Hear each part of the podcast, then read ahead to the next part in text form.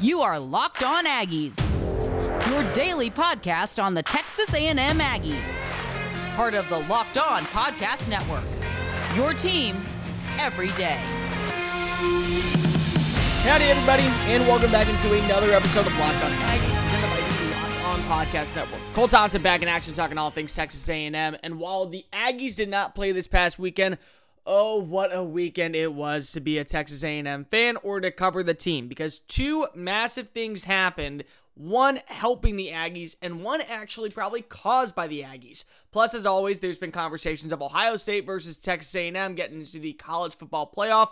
Let's go discuss all that because there's a reporter out there literally finding ways to belittle the Aggies into missing out.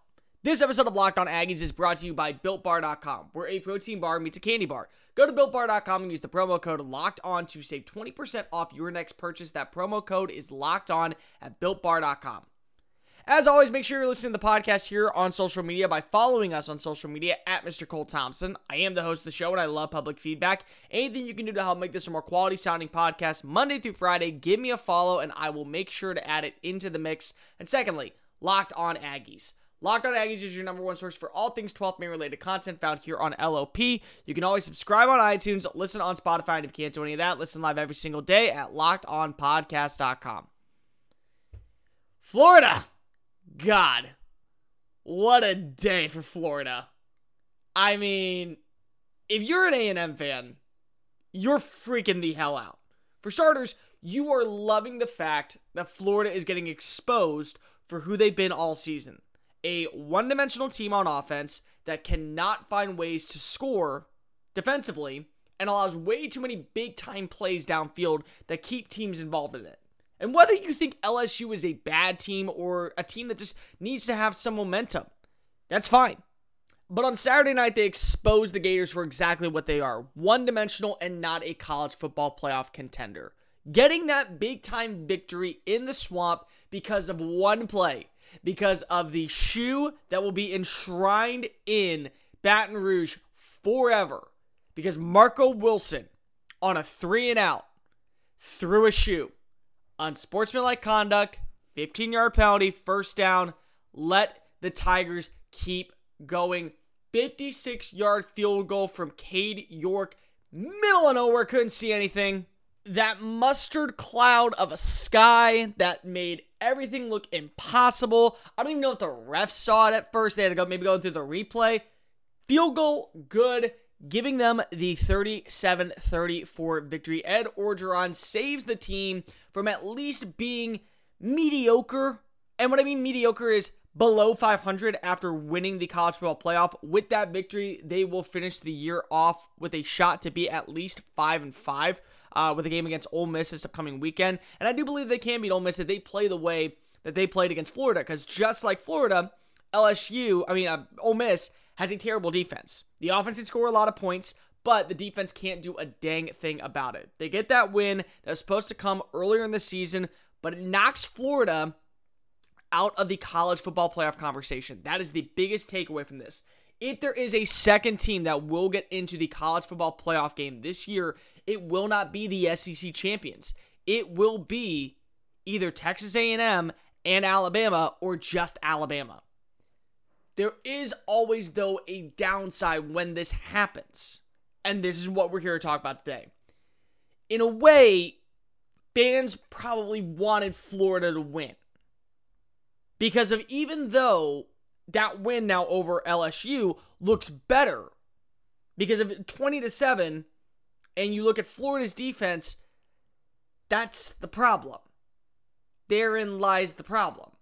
Florida's win when they were a top five team, number three in the nation, the biggest win of Jimbo Fisher's career at College Station, now loses a little bit of steam, a little bit of the pizzazz, a little bit of what you wanted.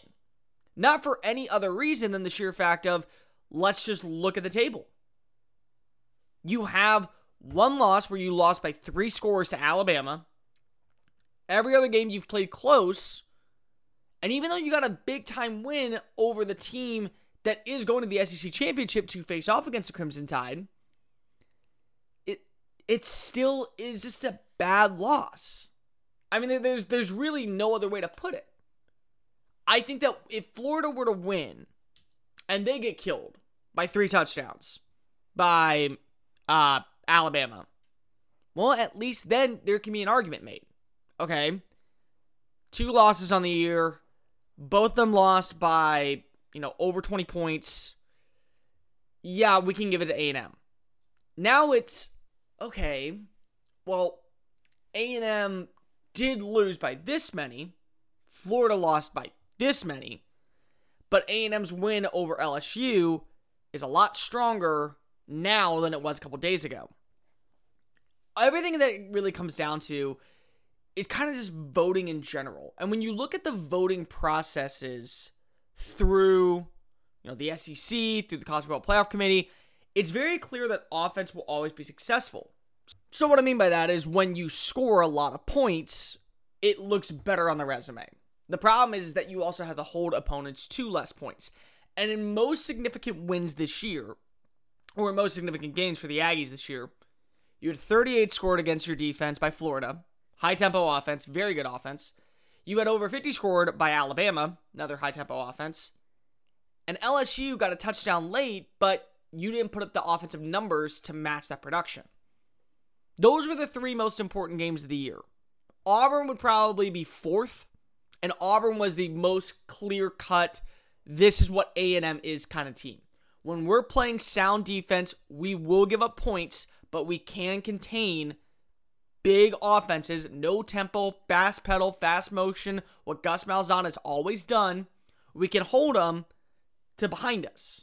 When the offense is clicking, we can find ways to be successful in the red zone. We can find ways to be successful in the middle of the field. We can have player playmakers deep downfield. We keep drives alive. We win time and possession. We continue to build this. And they didn't win time and possession in that game. They just did more with less than Bo Nix did with more time. That's the most clear-cut way to describe A&M. But A&M now needs to make sure that this upcoming weekend when they face off against Tennessee, they're going to finish 8 and 1, I think. I have no doubt in my mind that they will finish 8 and 1 on the year. And that's a good sign. That's exactly what I think boosters want to see. But you also have to see them put the foot on the gas pedal. Not just for them, not just for the boosters, not just for anybody out there, because the New Year's Six Bowl is happening. The Aggies will at least be represented somewhere, whether that be in uh, Glendale, whether that be at one of the at-large bids, whether that be you know where the SEC plays, whether that be in Miami. They'll be represented in the New Year's Six Bowls. But at least if A&M can put up a beatdown against the Volunteers. It shows that the team is in the right direction. They're so close to getting to that college football conversation, and they're so close to being up there with the likes of Alabama. Florida is losing Kyle Trask. They're losing Kyle Pitts. They're going to lose Kadarius Toney. They're losing a lot of talent on the offensive side of the ball. And that defense, even though it is losing some talent, is returning most of their starters, which is not a good sign. Georgia had a down year, but maybe they would have been in the conversation if they would have started JT Daniels at the start of the year.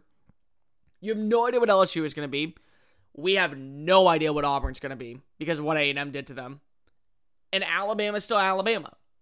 Is Bryce Young the future? I don't know. But what I do know is A&M has the pieces offensively and defensively to replace guys like Kellen Mond, guys like Buddy Johnson, guys like Myles Jones, guys like uh, Tyree, uh, you know Tyree Johnson, like all those guys can be replaced. Now you got to have a monumental game. Start showing that with the younger talent in the second half against Tennessee. Put your foot on the pedal. Don't let go, Jimbo. Do not let go. You cannot afford to have this game fall in favor anywhere possible of Jeremy Pruitt and this volunteer offense. One of the best gifts you can give your loved ones this season is relaxation. Now, everyone has their own therapeutic style of relaxing, but I know me and a lot of other people, when they're always on the go, go, go, just want to sit back, crack open a nice cold beer, and enjoy a football game. That's why I recommend you should always grab the beer that's literally made to chill, and that's Coors Light. Coors Light wants you to know that no matter what sporting event is on this fall for Texas A&M, they are the official beer of watching Texas A&M sports because they're cold lagered, cold filtered, and cold pressed, made by the great people of the Coors Brewing Company in Golden, Colorado. Literally, the beer is made to chill. Watching football is therapeutic for a fan because it gives them nice me time and relaxation. I know when I see those blue mountains, it's going to tell me that my beer is going to be as cold as the Rockies themselves, and I am going to be in for a delicious treat every single time I take a sip. Coors Light is the beer I choose when I need to unwind, so you should too, because it's literally made to chill. Get Coors Light in the new delivery straight to your door system at get.coorslight.com, and always remember, celebrate responsibly. Locked On Aggies, presented by the Locked On Podcast Network. Cole Thompson back in action, talking all things Texas A&M. Guys, let me get your opinion on something. You love quality podcasts running your favorite sports teams? If so, why not listen to a Locked On podcast? I usually say let's listen to all these other podcasts, but let's just talk about this for a second. There's over two dozen college sports shows, with college basketball coming back into the mix, and more importantly, on top of that, the college football playoff around.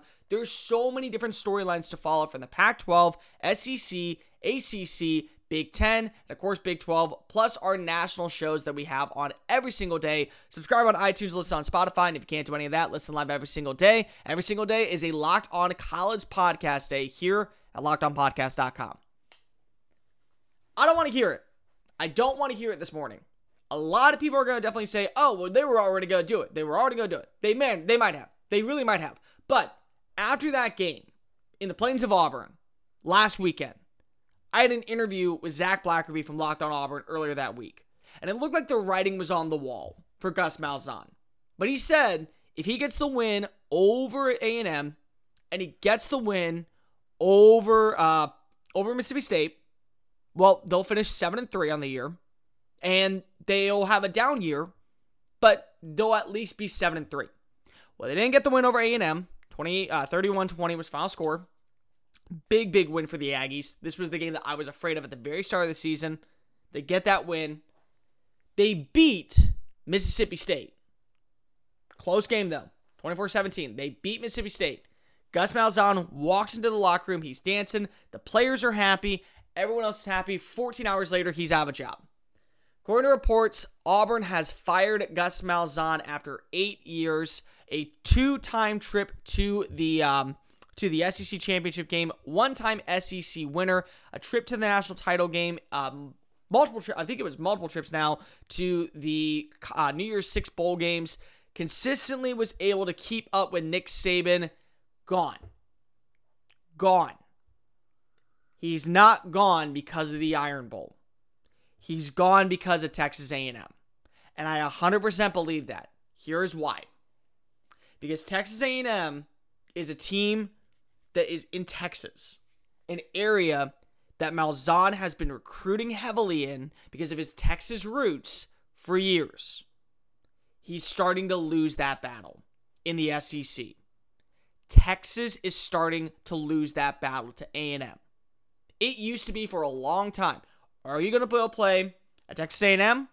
Are you going to go play at UT? Where are you going? That was the conversation. And then the SEC started plucking their way in because of, you know, they had A&M join the conference in 2012 and it was like, "Oh, okay, well, we like this five star, we like this five star, we like this five star." And Alabama was taking players away from A&M. And Auburn was taking players away from A&M, and Florida was taking players away from A&M, and Georgia was taking players away from A&M. But Auburn, because of Gus Malzahn, always I felt had somewhat of a slight edge in different parts of the Lone Star State. He doesn't have that anymore. Jimbo Fisher has that. Jimbo Fisher is showing you have to now win your state in Alabama to beat the Crimson Tide, and you have to somehow stop stealing recruits from me because I'm going to get my guys. And I think ultimately that's what the storyline was all about. You saw what exactly went down. A&M won that game with a lot of homegrown players. A lot of players that people thought were going to go to Auburn or go to Alabama. They didn't. Gus Malzahn was consistent at being able to keep up with Nick Saban, which again, in the SEC, and I've talked about this so many times. Yeah, good for you. You know, everyone is going to be second fiddle to Nick Saban. And you look at all the, you know, the the assistants that have worked under Saban at the start of this year, I believe it was 6 in the SEC, now it's 5. It could be se- it could be 7 by the time it's over, depending on who gets the job at Vanderbilt, depending on who gets the job at Auburn. But I'm telling you this right now. Until Saban's gone, stop comparing yourself to Saban. And I don't think Auburn did fire him for that reason. I do not think Malzahn was fired because he couldn't always beat Nick Saban. I think it was because if he was starting to lose in recruiting, he was starting to lose his state, the state where he came from, and he was able to pluck talent away from the Longhorns and the Aggies for years. And on top of all that, he also was not getting over that hump. Auburn has proven at times you can win with less talent. They've beaten Alabama with less talent. They've beaten A&M with less talent. A&M has had some of the better recruiting classes under Kevin Sumlin, who, by the way, also was fired from Arizona this weekend. So, dot, bullet dodge there by the Aggies for sure. But he's found ways to win at so many different areas. And he's found ways to win with less talent. So Auburn can win and be effective in the SEC. And I think right now, if we're talking consistently, they are the one team that can win in the SEC West against Alabama. I mean, you go down the list. For years, it was Alabama, eh, Auburn, Alabama, Auburn, Alabama, Auburn, and one time you saw LSU in the SEC championship game. The Yellowhammer State represented everything about the SEC West. A&M came knocking on that door. A&M knocked it down. A&M is the reason Gus Malzahn does not have a job today. He needed to win that game in the Plains at Jordan Hare. And instead, poor play calling, poor execution made him lose that job. The Aggies now have gotten two coaches fired in less than a two month period. Will Muschamp was let go because he could not get over that rivalry game. A lot more reasons too, but that was a big one. And more importantly, they got Gus Malzahn fired. That helps them out in the SEC West immensely, as in my opinion, the next best team consistently in the conference. Now the question is who's going to get hired as the head coach. I'm going to go through my quick top three names in just a quick moment. But make sure you listen to tomorrow's show on Locked On Aggies when it's time for Coaches Talk. We will be talking with Jimbo Fisher as he describes what the final process in the last week of college football looks like. What are the plans moving forward into the college football playoff? And how do you prepare for the likes of Tennessee? Make sure you listen wherever you get your devices right here to listen to your podcasting. The holiday season is right around the corner, and whether you like to admit it or not, you're going to be having some delicious food with the family around Christmas dinner. But don't give that to be an excuse to stop maintaining your weight and having a delicious treat that will help meet your nutritious needs. That's why I recommend Built Bar. Built Bar has the 12 original flavors coconut almond, German chocolate cake, banana nut bread, mint brownie, but with six new flavors, including cherry barcia, lemon almond cheesecake, carrot cake, and apple almond crisp. There's a new flavor every single day. These are more like candy bars than they are protein bars because they're covered in 100% soft chocolate and they're soft and easy to chew with the nougat center. Built bars are great for the health conscious guy because they can help you lose or maintain weight while indulging in a delicious and nutritious treat. Because the bars are low calorie, low sugar, high protein, high fiber, and great for someone on the keto diet. One of my favorite things to have is the coconut almond bar, and it has 18 grams of protein, 180 calories, 5 grams of sugar, 5 grams of net carbs. Trust me, you're not going to find a product like this anywhere else on the shelf. And when you go to BuiltBar.com and use the promo code Locked On, you'll get 20% off your next order. Use promo code Locked On for 20% off at BuiltBar.com. Make sure you enjoy a delicious treat every single day, starting your day off right with Built Bar from BuiltBar.com. Locked On Aggies presented by the Locked On Podcast Network. Cole Thompson talking all things Texas A&M. Guys, make sure you listen to the podcast every single day on iTunes, Spotify, and LockedOnPodcast.com. And if you're a fan of sports, it probably means you're a fan of basketball. And the NBA season is right around the corner, so NBA fans, listen up. The Locked On NBA podcast is getting ready to start the regular season with a special week of team preview podcast all weeks, plus waiver wire additions from Locked On Fantasy basketball expert and rookies to watch draft expert Chad Ford. I'll be tuning in to watch my market for the Houston Rockets. Make sure you subscribe on Locked On NBA wherever you get your podcast. So Gus Malzahn was fired this weekend. I believe it was because of A&M. I also believe A&M got Will Muschamp fired. We already know that Frank Beamer is taking over at South Carolina for the Gamecocks moving forward. Who should be the next head coach at the Plains of Auburn? Let's get my top three picks. Number three, Steve Sarkisian, Alabama offense coordinator. If you can't beat Nick Saban, go get Nick Saban. And it's very clear from people that I've spoken to this past weekend. I was just up in Tuscaloosa over the weekend, watching my brother graduate college, talked to a couple boosters that I know. Sark is being looked at as potentially the next Nick Saban. Now, Nick Saban could be there for another five years. Nick Saban could be there for another year. Nobody knows. Nick Saban will decide when Nick Saban wants to retire. But a lot of people like Sarkisian. They like what he's done. You cannot lose to Sark every single year. And Sarkisian had his moment to show I am ready to become a head coach, and I'm ready to become a head coach at a Power 5 program, a dominant one. Because he was able to go out and he was able to beat Auburn with Nick Saban on the COVID 19 list, unable to coach that game. So you look at this. What happens if Nick Saban wants to stay around for six more years? Is Sark going to wait six years? No, probably not. But he will always want to come back, I think, to coach there. So guess what?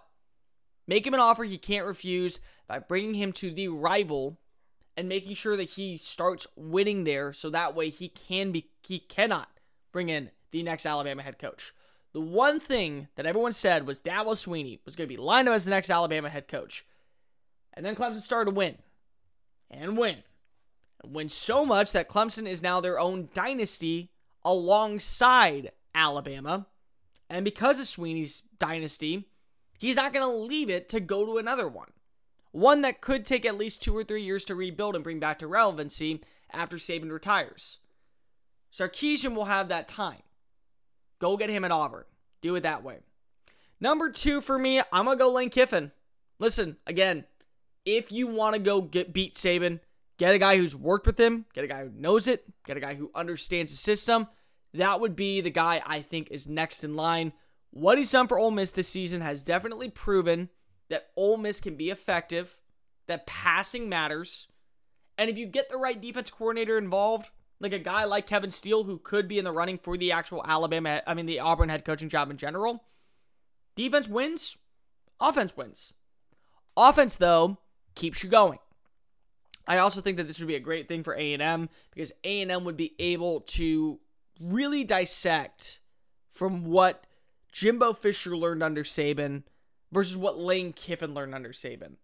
And the two kind of meet in the middle when you watch Saban coaching today. I think that'd be very essential because those games matter so much more than an Ole Miss game.